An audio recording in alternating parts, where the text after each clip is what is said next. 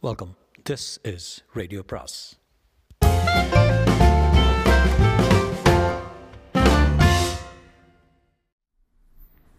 சுஜாதாவின் பெண் இயந்திரம் பாகம் ஐந்து. வித்யா அந்த தொகையை பார்த்து பிரமித்தாள். இத்தனை பெரிய குற்றமா? நம்ப முடியவில்லை. சுற்றுமுற்றும் பார்த்தால் ஷிஃப்ட் முடிகிற நேரம் முதல் சங்கு ஊதிவிட்டது. மற்ற பெண்கள் தத்தம் கைப்பைகளை சேகரித்துக் கொண்டு கிளம்பிவிட அவள் மட்டும் தனியாக இருந்தால் அவள் எழுதிய புரோகிராமின் பட்டியல் இருந்தது. மோசடியின் மொத்த தொகை திரையில் இன்னும் தயங்கிக் கொண்டிருந்தது.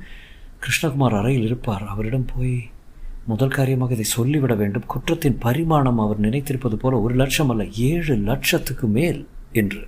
கிருஷ்ணகுமாரின் அறை வாசலில் இருந்த நாற்காலிகள் ஒன்றில் கனகசபை உட்கார்ந்திருந்தான். சற்று குனிந்து முழங்காலில் கையூன்றி கன்னத்தை தாங்கிக் கொண்டு வீற்றிருந்தான். வித்யாவை பார்த்து ஹலோ வித்யா என்றான். அவள் கைகளில் இருந்த காகிதங்களை கவனித்தான். ஒரு மணி நேரமாக காத்துட்ருக்கேன். வேணும்னு இன்னும் கூப்பிடாம காலம் தாழ்த்துறான் பாஸ்டடு என்றான். என்ன கையில்? என்றான். ப்ரோக்ராம் என்றான். நான் சொல்லிக் கொடுத்த ப்ரோக்ராமை ட்ரை பண்ணீங்களா? சற்று தயக்கத்துடன் இல்லை இன்னும் இல்லை என்றான். உட்காருங்க என்றான். அவள் உட்காரவில்லை. சற்று அசந்தர்ப்பமாக இருந்தது. அறைக்குள் ஒருவன் அறைக்கு வெளியே ஒருவன் இடையில் ஒரு குற்றம் மோசடி ஏழு லட்ச ரூபாய் மோசடி இருவருக்குமே எனக்கு தெரியும் என்பது தெரியாது. கனகசபை இவ்வளவு பெரிய குற்றம் செய்யக்கூடியவன் என்பதை நம்ப முடியவில்லை. இருந்தும் இந்த உண்மையை கிருஷ்ணகுமாரிடம் சொல்ல சொல்லிவிட வேண்டியது என் கடமை. கனகசபையின் பார்வை அவள் கையில் இருந்த காகிதங்களின் மேல் படிந்திருந்தது. சரியான பதில் எழுதிட்டு வந்திருக்கேன். அவன் மூஞ்சியில் எரிஞ்சிட்டு போயிடலாம்னா கூப்பிடவே மாட்டேங்கிறான். நான் அவமானப்படுத்துறதுல அவனுக்கு கரூரமான சந்தோஷம். இவங்ககிட்ட நீங்கள் ஜாக்கிரமே இருக்கணும் வித்யா. அதைத்தான் திரும்ப திரும்ப சொல்வேன். கதவு திறந்து கிருஷ்ணகுமார் எட்டி பார்த்தார். இருவரையும் பார்த்து சற்று ஆச்சரியப்பட்டு வித்யா நீங்கள் எங்க? என்றார். சார் ஒரு முக்கியமான விஷயம். ஒரு மிஸ்டர் மிஸ்டர் கனகசபை. வித்யா வாங்க உள்ள என்றார். கனகசபையின் பார்வை அவளை சுட்டது. தாராளமா உள்ளே போயிட்டு வாங்க நான் சொன்னது ஞாபகம் இருக்கட்டும் என்றான். உள்ளே வந்தவளிடம் கிருஷ்ணகுமார் என்ன சொல்கிறான் என்ன திட்டியிருப்பானே? என்றார். ஆமாம் சார் ரொம்ப கோபத்தில் இருக்கார். இருக்காருங்க இருக்கான்னு சொல்லுங்கள் சரியான திருடம் ஒரு லட்சம் ரூபாய் சாப்பிட்டுட்டு ஒன்றுமே தெரியாதவன் மாதிரி வந்திருக்கான் பாருங்கள் சரியானபடி மாட்டிக்க போகிறான் ஒரு லட்சம் ரூபாய் இல்லை சார் அது. அதுக்கு மேலே. என்ன சொல்கிறீங்க உட்காருங்க. சார் மொத்தம் ஏழு லட்சத்துக்கு மேலே அந்த மோசடி நடந்திருக்கு. ஏழு லட்சமாக கதை விடாதீங்க. உங்களுக்கு எப்படி தெரியும்? எப்படி சொல்கிறீங்க கம்ப்யூட்டர் சொல்லிடுச்சு அதான் ஆதாரம். கம்ப்யூட்டர். புரியும்படியே சொல்லுங்கள் சார் நான் ஒரு ப்ரோக்ராம் எழுதினேன். நானே சொந்தமாக அப்படியா? அப்போது வித்யாசாகர் கம்பெனிக்கு மொத்தமாக எத்தனை ரூபாய் பட்டுவாடா ஆகியிருக்குன்னு கம்ப்யூட்டர் கேட்டேன். விடை வந்தது அதிர்ச்சியாக இருந்தது. ஏழு லட்சத்துக்கு மேற்பட்ட தொகை. இஸ் இட் ஷாக்கிங் எங்கே? அந்த ப்ரோக்ராமை கொடுங்க பார்க்கலாம். அதை வாங்கி நிதானமாக கண்ணாடி அணிந்து கொண்டு பார்த்தேன். சொந்தமாக எழுதுனீங்களா? கனகசபை சொல்லி கொடுத்தாரு. பாவம் அவருக்கே குழி பறிக்கிற ப்ரோக்ராம் கனகசபை சொல்லி கொடுத்தானா? நம்ப முடியல. வித்யா சாகர் கம்பெனியை பற்றி அவங்ககிட்ட குறிப்பிட்டு சொன்னீங்களா? இல்லை பொதுப்படையாக ஒரு கம்பெனி பேரில் எவ்வளோ பணம் கொடுத்துருக்குன்னு கண்டுபிடிக்கிற ப்ரோக்ராம் எழுதுறது எப்படின்னு கேட்டேன் கற்றுக் கொடுத்தாரு. எதுக்காக இந்த ப்ரோக்ராம் எழுதணும்னு தோணுச்சு உங்களுக்கு? எதோ தோணுச்சு குறிப்பாக ஒரு ஒரு காரணமும் இல்லை. ஏழு லட்சமா? ஏழு லட்சத்துக்கு மேலே. மை காட் இது ரொம்ப பெரிய விஷயம் ஆயிடுச்சு கிருஷ்ணகுமார் டெலிஃபோனை எடுத்து ஒரு எண்ணெய் டயல் செய்தார். உடனே போலீஸ்க்கு சொல்லணும். இந்த அந்த ஆளை இங்கேயே அரெஸ்ட் பண்ணணும். Hello police exchange I want assistant commissioner mister Shankar Rao please சற்று நேரம். ஆல் வெயிட் வித்யா நீங்கள் இதை வேறு யார்கிட்டயா சொன்னீங்களா? இல்லை. குட் அகஸ்மாத்தாக பெரிய துப்புரையர் வேலை செஞ்சிட்டீங்க. இதுக்காக கம்பெனி உங்களுக்கு ஒரு பரிசு கொடுக்க சிபாரிசு செய்ய போகிறேன் ஆனால் விஷயத்தை யார்கிட்டையும் சொல்லவே கூடாது. இந்த டிபார்ட்மெண்ட்டே இடிஞ்சு போயிடும். இவ்வளோ பெரிய மோசடி நடந்ததுன்னு தெரிஞ்சால் எல்லாத்தையும் இழுத்து பூட்டிடுவாங்க. கனகசபை வெளியில் தான் இருக்கான். அவனை உள்ளே வர சொல்லிவிட்டு நீங்கள் வீட்டுக்கு போங்க. அவங்ககிட்ட போலீஸ் வர வரைக்கும் காலந்தாழ்த்தி பேசி அவங்க வந்ததும் அரெஸ்ட் பண்ணிட ஏற்பாடு பண்ணிடுறேன். ஆளு நீ தப்ப முடியாது. நீங்கள் உடனே அவனை அனு உள்ளே அனுப்புங்க. வித்யா கிருஷ்ணகுமாரின் அரைக்கதவை திறந்து வெளியே வந்து உங்களை உள்ளே கூப்பிடுறார் என்று கனகசபை கனகசபை அங்கே இல்லை. காரிடாரில் போய் பார்த்தால் அங்கேயும் இல்லை. பாத்ரூம் கதவுகள் பூட்டியிருந்தன. போய்விட்டான். மறுபடியும் கிருஷ்ணகுமாரின் அறைக்கு வந்து சார் கனகசபை காணோம் என்ன நித சரியா பார்த்தீங்களா? நாம் பேசுகிறது ஒரு வேளை விட்டு கேட்டுருப்பானோ? என்னை ஒத்து கிளம்பி போயிட்டான். அடப்பாவி வெரி கிளவர் இப்போ போலீஸை வர சொல்லியிருக்கேனே. எங்கே போயிடுவான்?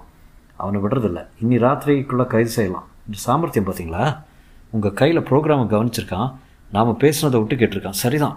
விஷயம் வெளியில் வந்துடுதுன்னு ஒரே ஓட்டம். அவன் எங்கே தங்கியிருக்கான் தெரியுமா? தெரியும் சார் அவன் அட்ரஸ் அந்த காகிதத்தை எழுதி கொடுங்க. அவன் வீட்டில் வச்சு பிடிச்சிட ஏற்பாடு செய்திடலாம். வித்யா கனகசபையின் முகவரி எழுதி கொடுத்தால் கிருஷ்ணகுமார் அதை அவள் கையை குலுக்கி ஸ்ப்ளண்டட் உங்களுக்கு நான் எப்படி நன்றி சொல்லுதுன்னு தெரியல. கையை இன்னும் விடவில்லை. அவள் ஏதோ அவள் ஏதோ குருட்டாம்போக்கில் கண்டுபிடிச்சேன் சார் உங்களுக்கு இருக்கிற ஆர்வம் எனக்கு பிடிச்சிருக்கு. வித்யா தன் கையை விடுவித்துக் கொள்ள பிரயத்தனப்பட்ட போது அவளை கிருஷ்ணகுமார் தன்பால் இழுத்துக்கொண்டு மற்றொரு கையால் அவளை அணைத்து சார் சார் ப்ளீஸ் ப்ளீஸ் வேண்டாம். ஓ சாரி என்று விடுவித்தார். வித்யா தன்னை சரிப்படுத்தி கொண்டு நான் வரேன் சார் என்றான். நான் அன்னைக்கு கேட்ட கேள்விக்கு பதில் என்ன சொல்லலை நீங்கள் வித்யா மெலிசாக சிரித்து விட்டு கிளம்பினான். மணி பார்த்தால் ஆறு பஸ் போயிருக்கும். இனி ஆறரை பஸ் தான். தொழிற்சாலையின் தொழிற்சாலையின் பஸ் நிலையம் காலியாக இருந்தது ஓட்டி செய்தவர்கள் ஒவ்வொருவராக நிதானமாக நடந்து வந்து கொண்டிருந்தார்கள் இருட்டிவிட்டது. வித்யாவின் மேல் கிருஷ்ணகுமாரின் பர்ஃப்யூம் வாசனை இன்னும் இருந்தது. அவர் இடது கை அவள் மார்பில் பட்டது இன்னும் அந்த இடத்தில் ஞாபகம் இருந்தது. ஏன் எதிர்க்கவில்லை? ஏன் அவரை பிடித்து மூர்க்கத்தனமாக தள்ளி சட்டையை கிழிக்கவில்லை? ஏன் தூ என்று முகத்தில் துப்பவில்லை? ஏன் என் மனதில் ஏதோ ஒரு இருண்ட மூலையில் அந்த குரல் திரும்பிப்போ திரும்பிப்போ அங்கே கிருஷ்ணகுமார் தனியாக இருக்கிறார் என்று சொல்கிறது. அவர் அறையில் யாரும் இல்லை. போலீஸ் வருவதற்கு பத்து பதினைந்து நிமிஷங்களாவது ஆகும். ஏராளவது ஏராளமான சந்தர்ப்பங்கள் மெல்ல நடந்து அங்கே போய் அந்த இடது கையை வாங்கி கொண்டு தன்மேல் பட வைத்து தொட வைத்து உடம்பு பூரா சூடாகி நரம்பு நுனிகள் எல்லாம் உயிர் வந்து பஸ் வந்துவிட்டது அதிக கூட்டம் இல்லாத பஸ்ஸின் ஓரத்தில் உட்கார்ந்து கொண்டு ஜன்னலுக்கு வெளியே மாறும் காட்சிகளில் கவனமே இன்றி மனக்கோலத்தின் விசித்திரங்களில் ஆழ்ந்தான். தினம் தினம் வார வாரம் வருஷா வருஷம் திரும்ப திரும்ப நடைபெறும் உன் இயந்திர வாழ்க்கையிலிருந்து இதோ ஒரு விடுதலை பாதை. கிருஷ்ணகுமார். ஒரே செயலில் உள் உன் எல்லா பிரச்சனைகளுக்கும் தீர்வு. உன் தம்பி தங்கைகளின் படிப்பு உன் மெலிதான ஏழ்மைக்கு ஒரு பதில் ஒரு பெரிய வீடு ஒரு அந்தஸ்து. இதைத்தானே நீ இத்தனை நாட்களும் கனவு கொண்டு கொண்டிருக்கிறாய் இதோ தங்கத்தட்டில் உனக்கு அது அளிக்கப்பட்டிருக்கிறதே. எடுத்துக்கொள். ஏன் தயங்குகிறாய்? ஏன் இந்த அர்த்தமில்லாத அபத்தமான தயக்கம்? ஓட்டி பஸ் சர்க்கிள் வரை தான் போகும். அதற்கு மேல் நடக்க வேண்டும். மெல்ல வீட்டை நோக்கி நடக்கும்போது கனகசபை தங்கியிருக்கும் லாட்ஜுக்கு எதிரே நடந்தால் திடுக்கிட்டால் வெளியே கூட்டமாக இருந்தது. ஒரு போலீஸ் ஜீப் நின்று கொண்டிருந்தது. எல்லாரும் மாடியை பார்த்து கொண்டிருந்தார்கள். போலீசார் வந்து விட்டார்கள். கனக கைது செய்கிறார்கள். வித்யாவுக்கு வயிற்றுக்குள் சங்கடமாக இருந்தது. எல்லாவற்றிற்கும் நான் தான் காரணம். இந்த குற்றத்தை கண்டுபிடித்ததே நான் தான். இருந்தும் நடந்த நிகழ்ச்சிகளில் விதி என்பது இருந்ததாகப்பட்டது அவளுக்கு. நான் ஒரு கருவி தான் இதில் தற்செயலாக அந்த வித்யாசாகர் கம்பெனியின் விலாசம் போலி என்று தெரிய வந்தது. அப்புறம் ப்ரோக்ராம் எழுதும் ஆர்வத்தினால் மொத்த மோசடியையும் வெளிக்கொணர முடிந்தது. இருந்தும் கனகசபை பற்றி நினைக்கும் போது சற்று பரிதாபம் தான் ஏற்பட்டது. அவனாக செய்திருக்க மாட்டான். வேறு ஏதோ பெரிய கோஷ்டியில் திட்டத்தில் இவன் ஒரு சிறிய அங்கமாகத்தான் இருக்க வேண்டும். ஏதோ தெரியாத்தனமாக மாட்டிக்கொண்டு விட்டான் போலும் என்னை போல் நானும் அறியா அறியாமல் தானே இதில் மாட்டிக்கொண்டேன். கனகசபை கைது செய்து கொண்டு போகும்போது பார்க்க விருப்பமின்றி வித்யா அந்த இடத்திலிருந்து விரைவாக நடந்தாள் என்னடி இத்தனை நாளே? லேட் ஆயிடுச்சுமா? ஆஃபீஸில் வேலை இருந்தது. கனகசபை இன்னைக்கு வரேன்னு சொல்லியிருந்தாரே. எல்லாரும் காளி படம் போக்கலான்னு டிக்கெட் வாங்கிட்டு வரேன்னு சொல்லியிருந்தாரு. உன்னையும் காணாமல் கனசவையும் காணாமல் நீங்கள் ரெண்டு பேரும் தனியாக போ போயிட்டீங்கன்னு தோணித்து அந்த மாதிரி எல்லாம் போ போக மாட்டியே. நீ சமத்து பண்ணாச்சே? என்ன? கனசபை எதுவுமே வரமாட்டாருமா? ஏன் ஊருக்கு போயிட்டாரா? இல்லை அவரை போலீஸார் கைது செய்து பண்ணின்னு போயிடுச்சு ஐயோ எதுக்கு? ஆஃபீஸில் ஏகப்பட்ட பணம் களவாடிட்டாரு. அடா பாவி அவனை பார்த்தா அப்படி தோணவே இல்லையே. ரொம்ப நல்ல மாதிரின்னு தானே நினச்சிட்டு இருந்தேன். எந்த புத்தியில் எந்த எந்த புத்தியில் எந்த பாம்பு இருக்குமோ? எனக்கு ரெடியாக கடன் கொடுக்குறேன்னு முன் வந்த போதே எனக்கு சந்தேகம் ஏற்பட்டுச்சு. அப்பா அவங்ககிட்ட எத்தனை கடன் வாங்கியிருக்கேன்? எல்லாம் திரும்பி கொடுத்தாச்சு. அன்னைக்கு ஃபில்லி ஜெயிச்சுதே. இல்லையாப்பா? ஆமாம் ஆமாம் அதுலேயே விஜய் எல்லாவற்றையும் கேட்டுக்கொண்டிருந்து விட்டு அக்கா நான் நம்பலை என்றான். என்னடி? அந்த அங்கிள் ஏதோ திருடிட்டான்னு சொன்னிய இம்பாசிபிள் ரொம்ப நல்லவர் அவர். விஜய் நீ இன்னும் உலகத்தில் பார்க்க வேண்டியது நிறைய இருக்குது ராத்திரி பத்து மணிக்கு அம்மா காப்பி பொடி தீர்ந்து விட்டது என்று சொன்னால் அப்பா ராமமந்திரத்தில் கச்சேரிக்கு போயிருந்தார். மற்றவர்கள் தூங்கிவிட்டார்கள். வித்யா அழுத்து கொண்டு சென்றாள். நடராஜுக்கு பின்புறத்தில் ஒரு சந்தில் ஒரு கடை திறந்திருக்கும். அங்கேதான் இந்த வேலைக்கு காப்பி கிடைக்கும். திரும்பி வரும்போது வித்யா தாக்கப்பட்டாள். பார்க்குக்கும் மெயின் ரோடுக்கும் இடைப்பட்ட சந்தில் அது நகர்ந்தது. தெரியாத்தனமாக குறுக்கு வழி என்று வந்துவிட்டால் அந்த சந்தின் சந்தில் ஒன்று இரண்டு குதிரை வண்டிகள் நிற்கும் பெண்களுக்கு பாடி சமாச்சாரங்கள் தைக்கும் டெய்லர் கடை ஒன்று உண்டு. சந்தடியோ கார்ப்பரேஷன் விளக்கோ கிடையாது. பின்னால் பேச்சுக்குரல் கேட்க திரும்பி பார்க்க தைரியமின்றி வித்யா வேகமாக நடந்தாள். இவளே குரு! என்று ஒரு கை அவளை பற்ற நாகம் தீண்டியது போல உதறிக்கொண்டாள் மகள பஸ்ஸில் இடம் வேண்டுமா அவனுக்கு ஒரு உள்ளங்கை அவள் மார்பில் அழுத்தியது. தன் சகல சக்திகளையும் சேர்த்து அந்த கைகளை பிடுங்கி உதறி விளக்கினாள். சரக்கென்று அவள் மார்பு சற்றை கிழிந்து குளிர் தொட்டது. ஐயோ ஐயோ யாராவது ஓடி வாங்களேன் என்று பூராவும் கத்த முடியாமல் அவள் வாய் பொத்தப்பட்டது. காதருகில் மூச்சு கேட்டது. விஸ்கி நாற்றம் விரவியது. வித்யா தன் உடம்பு பூரா அவசர கை ஒன்று உலவுவதை உணர்ந்தாள். பய மின்சாரம் தாக்கியது. வலிக்க வலிக்க அவள் சதைப்பிடிப்புகள் அழுத்தப்படுவதை உணர்ந்தால் கன்னத்தில் ஒரு அமைச்சர் முத்தம் பதிந்தது. இப்போது தையல் கடையிலிருந்து வெளிவந்தவன் இந்த போராட்டத்தை பார்த்து யாரா அது? இருட்டல? என்று குரல் கொடுக்க அவர்கள் பிடித்தளர வித்யா பீரிட்டு திமிரினால் அவ்வளவுதான். இருவரும் விலகி மோட்டார் சைக்கிள் பாய்ந்து ஏறிக்கொண்டு திடுதிடுவென்று புறப்பட்டு எதிர் திசையில் ஒழிந்தார்கள். குரல் கொடுத்தவன் ஓடி வர வித்யா லாயத்தில் உட்கார்ந்து கொண்டு அழுதாள். குதிரை ஒன்று அனுதாபத்துடன் பேர் என்றது. நம்மாச்சு? யார் அவங்க? அதிர்ச்சி பிரமை சீற்றம் வெட்கம். தனக்கு நடந்ததா? என்ற நம்பிக்கையில் வித்யா அழுகை குமுறினாள். யாருன்னு தெரியாதுங்க. மொத்தம் ஒரு நிமிஷம் கூட ஆயிருக்காது. ஓடிட்டாங்க. தன் புடவை இழுத்து போர்த்தி கொண்டாள் அடா ரவுடி பசங்களா? எதுக்குமா பொம்பளை இந்த பக்கமெல்லாம் இந்த வேலையில் தனியாக வர்ற? உங்கள் வீடு எங்கே? அவங்கள பிடிச்சிருப்பேன். மோட்டார் சைக்கிளில் ஏறிட்டு போயிட்டாங்க பேடி பசங்க. சரியாக பொம்பளைக்கு பிறந்தவங்களா இருந்தால் வித்யா மௌனமாக இருந்தான் வாமா நான் வீட்டில் கொண்டு போய் விடுறேன். என்ன பாய்? என்னாச்சு? ஏதாவது திருட்டா? புதிய குரல்கள். மோட்டார் சைக்கிள் நம்பர் நோட் பண்ணியிருக்குன்னா வித்யா நடந்தாள் அங்கிருந்து முந்நூறு அடிக்குள் போலீஸ் நிலையம் இருந்தது. அழாதீங்கம்மா நடந்தது விவரமாக சொல்லுங்கள் வித்யா அழுகை நிறுத்தவில்லை. நான் பாட்டுக்கு உள்ற உட்காந்துக்கிட்டு நினச்சிக்கிட்டு இருந்தேனா அவர்கள் பேசுவதெல்லாம் எங்கோ வெகு தூரத்துக்கு போய்விட்டது. எண்ணத்தை கண்டுபிடிப்பார்கள்? போலீஸ் நிலையத்தின் வாசலில் நடந்திருக்கிறது. எழுதி மாய்கிறார்கள். அவர்கள் இரண்டு பேரையும் என் முன் கொண்டு வந்து நிறுத்தினால் கூட என்னால் எப்படி அடையாளம் சொல்ல முடியும்? அவர்கள் தொழிற்சாலை ஆசாமிகள் தான். தினசரி என்னுடன் பஸ்ஸில் சண்டை போடுகிறவர்கள் தான் இருவரும் தான். மகளை பஸ்ஸில் இடம் வேணுமா அவனுக்கு அவர்கள் எவரையும் நான் சரியாக ஏறிட்டு பார்த்தது கூட இல்லையே. என்னம்மா செஞ்சாங்க? கைவளையில் பறிக்க பார்த்தாங்களா? இல்லைங்க தாக்குனாங்க. முகத்தை பார்த்தீங்களா? இல்லை ஆனால் இவங்க எங்கள் ஃபேக்ட்ரி ஆளுங்க. எந்த ஃபேக்ட்ரி சொன்னான். மோட்டார் சைக்கிள் நம்பரையாவது நோட் பண்ணிக்கிட்டீங்களா? இல்லை முகத்தையும் பார்க்கல. அந்த ஆளுங்களையும் கொண்டு வந்து நிறுத்தின அடையாளம் சொல்ல முடியுமா? முடியாது. ஃபேக்ட்ரி ஆளுங்கன்னு எப்படி சொல்கிறீங்க தினம் ஃபேக்ட்ரி பஸ்ஸில் பெண்களுக்காக இடத்தகராறு நடக்கும். அவங்க ரெண்டு பேரில் ஒருத்தன் அதை குறிப்பிட்டான். குரல் அடையாளம் சொல்ல முடியுமா? முடியும்னு நினைக்கிறேன். நீங்கள் எதுக்கு ஒரு கம்ப்ளைண்ட் எழுதி கொடுங்க? மறுபடியும் இந்த பக்கம் வர்றாங்களா? பார்க்கலாம். பீட் கான்ஸ்டபிள் கிட்டேயும் சொல்லி வைக்கிறேன். வித்யா இயந்திரம் போல் எழுதினால் முடிந்தாள் முடித்தாள். இப்போது உங்கள் கூட ஒரு கான்ஸ்டபிளை வீட்டுக்கு அனுப்பி வைக்கிறேன். அனுப்பி வைக்கிறீங்களா? இல்லை வேண்டாம் சார். நானே போய்க்கிறேன். பக்கத்தில் தான் வீடு. ஏதாவது தகவல் தெரிஞ்சால் சொல்லி அனுப்புகிறோமா தனியாக ராத்திரி வேலையில் வராதிங்க இனிமேல் என்ன? வீட்டில் பெரியவங்க ஆண் பிள்ளைங்க இல்லையா? வித்யா நடந்தாள்.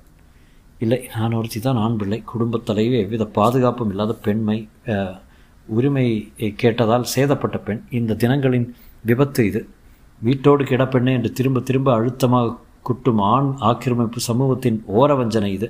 நான் எதிர்க்கப் போகிறேன். அன்புள்ள கமிஷனருக்கு இல்லை. மாண்புமிகு முதலமைச்சர் திரு குண்ட்ராவ் அவர்களுக்கு இல்லை. என் மதிப்புக்குரிய திருமதி இந்திராவுக்கு. என்மேல் பட்ட கைகளை வெட்டி விட்டு தான் மறுபடி தூக்கம். அந்த குரல் என் மனதில் ஆழ பதிந்து விட்டது. இன்றைய தேதி பலாத்காரத்திற்கு ஏழு வருஷம் கிடைக்கும். அவனை கண்டுபிடித்து விட மாட்டேன். விட மாட்டேன். என்னடி இத்தனை நாழி? ஒன்றும் இல்லைம்மா. வழியில் ஆஃபீஸ்காரங்க ரெண்டு பேரும் சந்தித்தேன் உறக்கமில்லாத படுக்கை உடம்பு வலி மட்டும் சேதம் மனதில் பெரிதாக வியாபித்திருந்தது. வச்சுட்டேன் குரு சரியான இடத்துல கை வச்சுட்டேன்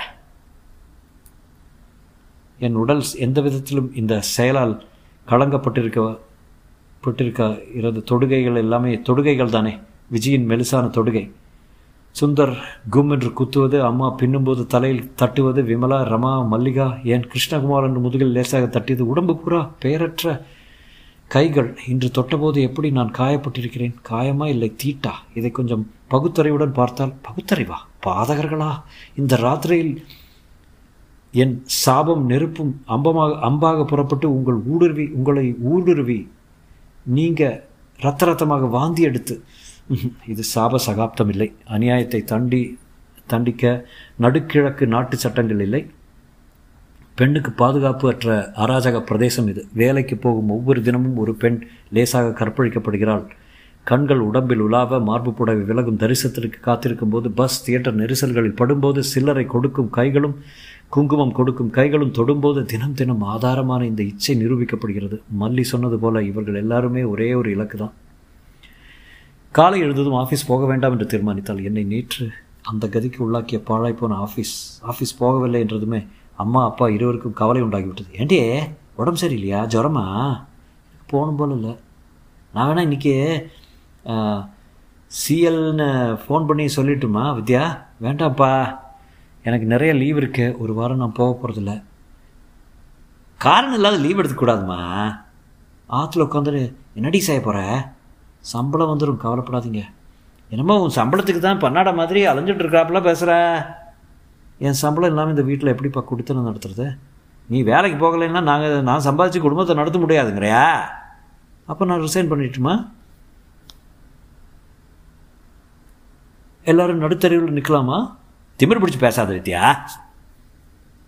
போய் தொலைறேன். வீட்டில் எனக்கு நிம்மதி கிடையாது. குளிக்காமல் முகம் கழுவிக்கொண்டு அவசர அவசரமாக பஸ் பிடிக்கச் சென்றால் எந்த திசையில் அவளுக்கு ஆறுதல் கிட்டும் என்பது குழப்பமாக இருந்தது. பஸ்ஸில் அவள் நுழைந்ததும் மரியாதையாக எழுந்து இடம் கொடுத்தார்கள். எதுவும் கலாட்டாவோ கேலி வார்த்தைகளோ இல்லை. வித்யா ரீடர்ஸ் டைஜஸ் எடுத்து படித்தாள்.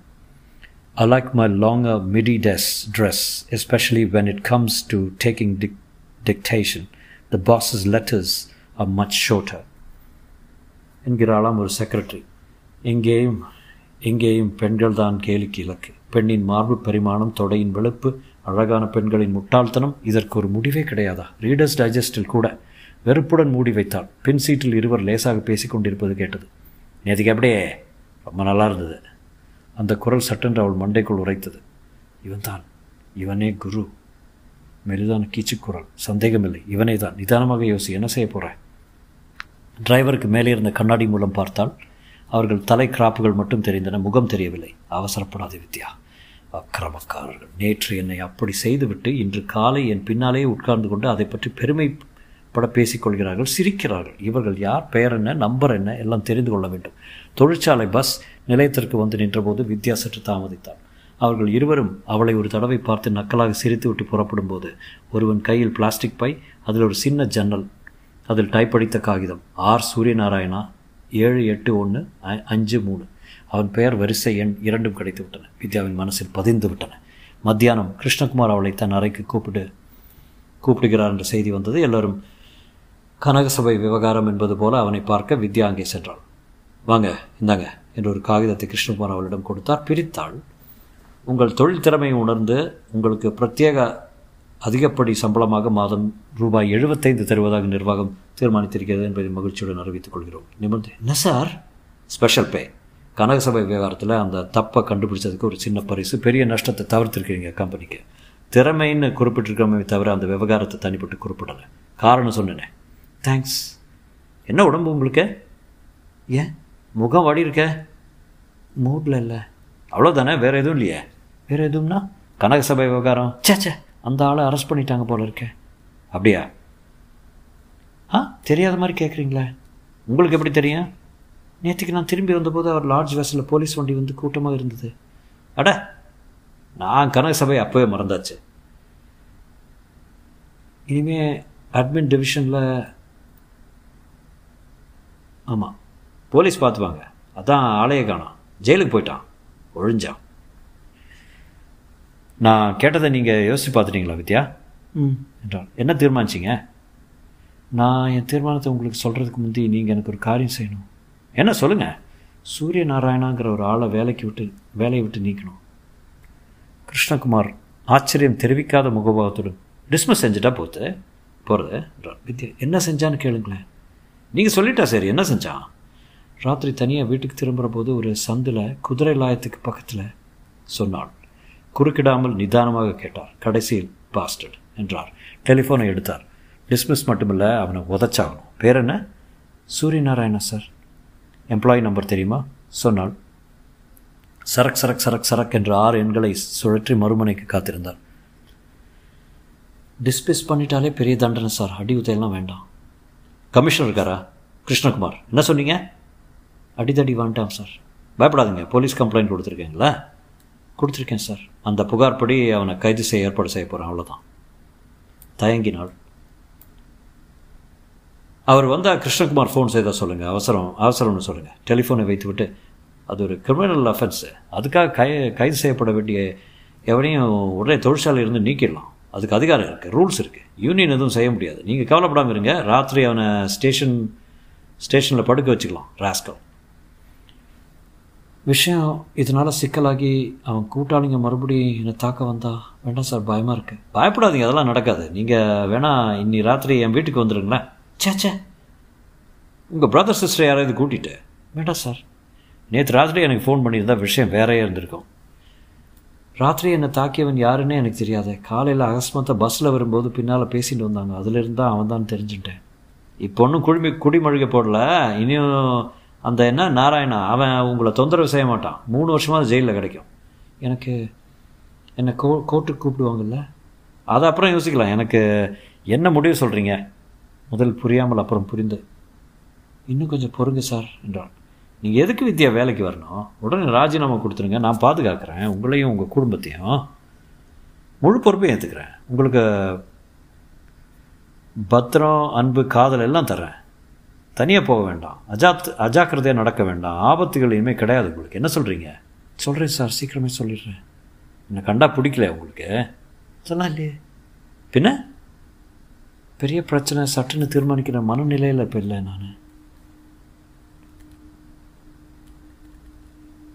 நேற்று நடந்தது என்ன? அப்படியே உலுக்கி வச்சிருக்கு ஷாக் விலக கொஞ்ச நாள் ஆகும். ஒரு விதத்தில் நான் நேற்று கலம்ப கலங்கப்பட்டு விட்டேன். சே டோன்ட் பி சிலி களங்கம் மனசு சம்பந்தப்பட்டது. இதை பெருசாக எடுத்துக்காதீங்க. வித்யா நான் உங்களுக்காக உனக்காக ஒரு மாதமோ ஒரு வருஷமோ ஒரு வாழ்நாளை கூட காத்திருக்க தயார். சரின்னு மட்டும் சொல்லிவிடு வரேன் சார். அறைக்கு வெளியே வந்தால் வயிற்றில் பயம் ஊர்ந்தது. கிருஷ்ணகுமார் சொன்னதை செய்து விடுவார். நிச்சயம் அந்த சூரியநாராயணா கைது செய்யப்படுவார். ச்சே விஷயத்தை இவ்வளவு தீர்மானம் தீவிரமாக்கி இருக்க வேண்டாம். இருந்தும் அவன் செய்தது குற்றம் தானே அதற்கு தண்டனை வேண்டாமா? சட்ட நியாயப்படி. சூரியநாராயணா தானா? ஆம் அவன்தான். சந்தேகமில்லை. ஒழியட்டும் கடங்கார் சூரியநாராயணுக்கு பதிலாக பழிவாங்க ஒரு சத்யநாராயணா புறப்பட்டார். பாம்பு புற்றை கிளறிட்டேனோ? வித்யா உன் பயம் அதனால் அல்ல நீ எடுக்க வேண்டிய முடிவு தான் உன்னை அச்சுறுக்கிறது அச்சுறுத்துகிறது. சிறிது சிறிதாக தவிர்க்க முடியாமல் நீ கிருஷ்ணகுமாரை நெருங்குகிறாய். இதுதான் உன் மனச்சலனத்துக்கு காரணம். ஒரு கட்டத்திற்கு பின் உன்னால் திரும்ப முடியாது. எதற்காக அவர் உன்னிடம் இத்தனை பரிவு காட்டுகிறார்? எதற்காக நீ சொன்னதை செய்கிறார்? உன் சம்மதத்தை கட்டாயமாக்குவதற்காக. அவர் உன்னை உன்னை அடைந்தே தீருவார். அது உன் விதி. மனுஷனுக்கு என்ன குறைச்சல்? பணம் பதவி அப்படி என்ன வயசாகிவிட்டது கல்யாணம் இருந்தால் என்ன? குழந்தை இருந்தால் என்னவா? நீ எவ்வளவு தூரம் முதல் மலர் நீ கலங்கப்படவில்லையா? இரண்டு அந்நியர்கள் தொட்டு விடவில்லையா? உன்னுடைய இன்றைய சந்தர்ப்ப சூழ்நிலையில் உனக்கு நல்லது? கிருஷ்ணகுமாரின் மனைவியாவது தான். அப்பா அம்மாவிடம் சொல்லிவிடலாம். இன்றைக்கே அவரிடம் சொல்லிவிடலாம். சரி வேண்டாம் வேண்டாம். ஒரு வாரம் பார்க்கலாம். ஒரு வாரத்தில் என்ன பெருசாக நிகழ்ந்து விடப் போகிறது? தாமதிக்காதே தாமதி. அப்போ யாரிடம் மனம் விட்டு பேசுவேன்? மல்லியிடம் கேட்டால் நாளைக்கே தொழிற்சாலை பூரா பரப்பி விடுவாளே. ச்சே எவ்வளோ தனியானவள் நான். என்ன கண்ணு ஒரு மாதிரி இருக்கிற? மல்லி உங்ககிட்ட ஒரு விஷயம் கேட்கணும். கேள் மகளே இந்த சாரி லேபாக்ஷியில் வாங்கினியா? இப்போ ஒரு ஆள் இருக்காருன்னு வச்சுக்கோங்க சரி வச்சுக்கிறேன். நல்ல நிலமையில் இருக்கார் பணக்காரர். சொந்தமாக பங்களா இருக்குது கார் சொத்து எல்லாம் இருக்குது அவரை கல்யாணம் பண்ணிட்டா நீ இனிமேல் வேலைக்கே போக வேண்டியதில்லை. உன் குடும்ப பொறுப்பு அத்தனையும் அவர் பார்த்துக்கிறேங்கிறார். அப்படின்னா அவரை அடுத்த முகூர்த்துக்கு குடும்பவாதியாரை தேடிக்கிட்டு ஓட வேண்டியதானே இரண்டாம் தாரமாக எத்தனாவது தாரமாக இருந்தா என்ன? அது இன்னும் விசேஷம். கிழவன் கண்ணில் விரலை விட விரலை விட்டு ஆட்டிடலாம். ஸோ தொந்தரவு கம்மி. கிழவர் இல்லை மல்லியே ஒரு முப்பத்தஞ்சு நாற்பது வயசு இருக்கும். அப்போ சரி இன்னும் விசேஷம். முப்பத்தி அஞ்சு வயசில் தக இருப்பாங்க. சுருதி சுத்தமாக இருக்கும். ஒத்துக்கிட்டியா? இல்லை. பொய்ப்பல்லு வழுக்க எதுவும் இல்லையே. நீ ஒத்துக்கலைன்னா என்கிட்ட அந்த ஆள் அட்ரஸ் சொல்லு. நான் போய் விசாரித்து பார்க்குறேன் இந்த மாதிரி மாப்பிள்ளையை தான் நான் ரெண்டு வருஷமாக தேடிட்டு இருக்கேன். கண்ணு நமக்கு வர்றதெல்லாம் குறி தவறி போன கேஸாகவே இருக்குதே. காலை பஸ்ஸில் சூரியநாராயண வரவில்லை. அவன் சகா ஒருத்தன் கருப்பாக இருப்பான். அவனையும் காணவில்லை. அவர்களை பற்றி பஸ்ஸில் ஏதும் பேச்சு இல்லை. என்னவோ நடந்துவிட்டது எச்சரிக்கை. இதில் மறைமுகமாக தெரிந்த கிருஷ்ணகுமாரின் சக்தி அவளை அச்சுறுத்தியது. கல்யாணத்திற்கு சம்மதம் இல்லை என்று சொன்னால் எனக்கும் ஒரு கதி. நிச்சயித்து வைத்திருப்பார் வேலையை இழந்து விடுவேன். கல்யாணம் செய்து கொண்டால் நின்றுவிடு என்று கணவனாக கட்டளையிடுவார். வித்யா பைத்தியமே உனக்கு என்னதான் விருப்பம்? மாலை தொழிற்சாலையில் இருந்து வீடு திரும்பிய போது வாசல் போலீஸ்காரன் திடுக்கிட்டு "இ- என்னப்பா? என்றாள். இன்ஸ்பெக்டரு ஸ்டேஷனுக்கு வர சொன்னாருங்க. அன்றைக்கி உங்களை தாக்கின ஆளை பிடிச்சிட்டோம் லாக்கப்பில் வச்சுருக்கோம். வாங்க. வித்யாவுக்கு நெஞ்சு படப்படுத்தது கொஞ்சம் இருங்க வர்றேன் என்றாள். மாடிக்கு வந்தாள். அம்மா வாசல்ல அப்போவே பிடிச்சி போலீஸ்காரன் நிற்கிறான் எனக்கு வில வளர்த்து போச்சு. என்னடி? என்ற ஒன்றுமில்லம்மா ஒரு சின்ன விவகாரம். எதையாவது தொலைச்சிட்டியா? ஆமாம்மா. இப்போது நீ போலீஸ் ஸ்டேஷனுக்கு போகணுமா? நம்ம குடும்பத்திலே ஒருத்தரும் போலீஸ் ஸ்டேஷனுக்கே போனதில்லையடி. அப்பா வந்துடுவார் எதுக்கும் அவரே அழைச்சிட்டு போ. வேண்டாம்மா போயிட்டு உடனே வந்துடுறேன். போலீஸ் நிலையத்தின் வாசலில் ஒரு மான மனைவி நின்று கொண்டிருந்தாள். அவள் மூக்கு அழுகையில் சிவந்திருந்தது. அருகே இரண்டு பெண் குழந்தைகள் இடுப்பில் ஒரு குழந்தை எல்லாம் ஒரே மாதிரி மூஞ்சியுடன் அம்மாவை பார்த்து கொண்டே அழலாமா என்று யோசித்து கொண்டிருந்தன. வித்யா வந்ததை அவள் விரோதமாக பார்த்து கன்னடத்தில் ஏதோ பேசினால் வித்யா இன்ஸ்பெக்டரின் அறைக்குள் நுழைந்தாள். வாங்க அந்த ஆளை பிடிச்சிட்டான். லாக்கப்பில் வச்சுருக்கான். அவன் கூட்டாளி ஒருத்தன் மோட்டார் சைக்கிள்காரன் தலைமறைவாக இருக்கான் அவனையும் பிடிச்சிடுவான். உட்காருங்க. தயக்கத்துடன் உட்கார்ந்து இப்போ நான் என்ன செய்யணும்? என்றான். சூழ்நிலையை பயமாக இருந்தது. துப்பாக்கிகள் குத்திட்டு நிற்க அழுக்கு பச்சை கலரில் பெயிண்ட்டும் மங்கலான ஒற்றை பல்பும் முகம் சிதைந்திருந்த டெலிஃபோனும் இன்ஸ்பெக்டருக்கு அருகில் தரையில் உட்கார்ந்து தலையை கவிழ்த்து கொண்டிருந்த குடிகாரனும் வித்யாவுக்கு மூச்சு முட்டியது. நீங்கள் நேற்று கொடுத்த கம்ப்ளைண்ட் மேலே ஆக்ஷன் எடுக்க முடியாதே அதை கொஞ்சம் மாற்றி எழுதி கொடுங்க. எப்படி மாற்றணும் என்ன அந்த சூரிய நாராயணன் வந்து தாக்கினான்னு மாற்றி கொடுத்துங்க. அவன் தானே? நிச்சயமாக தெரியும்ல? இந்தியா.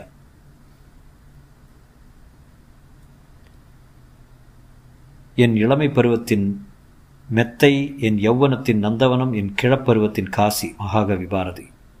தமிழகம் தந்த மகாகவி என்ற நூலிலிருந்து செந்தமிழ் செல்வன். சொல்லுங்க. தயக்கத்து பின் அவன்தான் என்றான். எதுக்கு ஒரு முறை பார்த்துருங்க என் பின்னாடி வாங்க. வித்யா எழுந்திருக்கவில்லை. பயப்படாதீங்க கம்பிக்கு பின்னால் தான் இருக்கான். வித்யாவின் கைகள் நடுங்கின. எழுந்திருக்க தைரியமில்லை. ஒரு கணம் அன்று இரவு நடந்தது மனசில் பளிச்சிட்டது. சரக்கென்று அவள் மார்பு துணியை கிழித்த ஜாபகம் வந்தது. தீர்மானமாக எழுந்தாள். ஸ்டேஷனுக்கு பின்புறம் இருந்த லாக்அப் ரூமில் சூரியநாராயண தரையில் உட்கார்ந்திருந்தான் லோ ஏழு என்றார் இன்ஸ்பெக்டர். அவன் திரும்பி நிதானமாக பார்த்தான். இவன் தானேம்மா? சூரியநாராவின் பார்வையில் அதீத வெறுப்பு தென்பட்டது. ஆனால் அவன் பேசவில்லை. வாசல் நின்றிருந்த மனைவி விடு விடு என்று உள்ளே ஓடி வந்தாள். கைக்குழந்தை அழுதது. அவள் படபட என்று கன்னடத்தில் வித்யாவை நோக்கி பொறிந்து தள்ளினாள். வித்யாவுக்கு அங்கங்கே சில வார்த்தைகள் புரிந்தன. வீட்டுக்கு வருவதில்லை. மூன்று பெண் குழந்தைகள். கழுத்தில் ஒரு குன்றுமணி தங்கம் கிடையாது. வீட்டு செலவுக்கு பணம் தருவது கிடையாது. அடிக்கிறான். இதை பாரு. அவன் சின்ன குழந்தையை அடித்த அடி. இவன் ஜெயிலுக்கு போய்விட்டால் வேலை போய்விடும். இருக்கிற நிலை கூட மோசமாகி போய்விடும். என் விதி தேவர் தந்த விதி தாயை காப்பாற்றணும்? சட்டென்று குழந்தையுடன் அவள் கால்களை பிடித்து கொண்டாள். கண் கணவன் சிறைக்குள்ளிருந்து ஏய் மூதேவி எதுக்கு அவள் காலில் விழுற? என்று அதிட்டினான் வித்யா குனிந்து அவளை எழுப்பினாள். இது பாருமா எனக்கு அதெல்லாம் வேண்டாம். காலில் விழாதீங்க ப்ளீஸ். சூரிய நாராவை நேராக பார்த்தாள். தரித்திரமே தரித்திரமே. ஷட்டப் மேன் வெளியே வந்தது உன்னை ரெண்டு துண்டா வெட்டுறேன். பார் என்று அவன் வித்யாவை பார்த்து இறைந்து சொன்னான். சும்மா இருங்க. நடந்ததை இன்ஸ்பெக்டர் சொன்னார். நீங்கள் அப்படி செய்யக்கூடியதான் வித்யா மிஸ்டர் சூரியநாராயணா நான் உன் அப்பாவி மனைவிக்காக உன் மூன்று குழந்தைகளுக்காக இதை செய்ய போகிறேன் உன் மாதிரி நீச ஜென்மத்துக்கு இல்லை. இன்ஸ்பெக்டர் வாங்க. நான் என் புகாரை வாபஸ் வாங்கிக்க போகிறேன் வேண்டாம். இவனை உள்ள தள்ளினா இன்னும் அதில் துன்பத்தான் ஏற்படும். வேண்டவே வேண்டாம். து வெக்கம் கேட்டவன. நீ ஒரு ஆம்பளையாடா? என்றார் இன்ஸ்பெக்டர். வெளியே வந்தது தெரியும் பார். உன்னை துண்டம் துண்டமாக வெட்டுறனா இல்லையா பார்? அவன் குரல் உச்சத்திலிருந்து நரம்புகள் புடைத்திருந்தன. ஆனால் ஒன்றும் செய்ய முடியாதுமா. நீங்கள் வாங்கம்மா. போலீஸ் நிலையத்திலிருந்து வெளியே வெளிப்பட்ட வித்யா நேராக ஆர்வி ஸ்டோர்ஸ்க்கு நடந்து சென்றால் அனுமதி கேட்டு டெலிஃபோன் டைரக்டரை பார்த்து கிருஷ்ணகுமார் எண்ணை கண்டுபிடித்து hello mister Krishnakumar please speaking sir நான் வித்யா பேசுகிறேன் எனக்கு உங்களை கல்யாணம் பண்ணிக்க சம்மதம் சார் தொடரும்.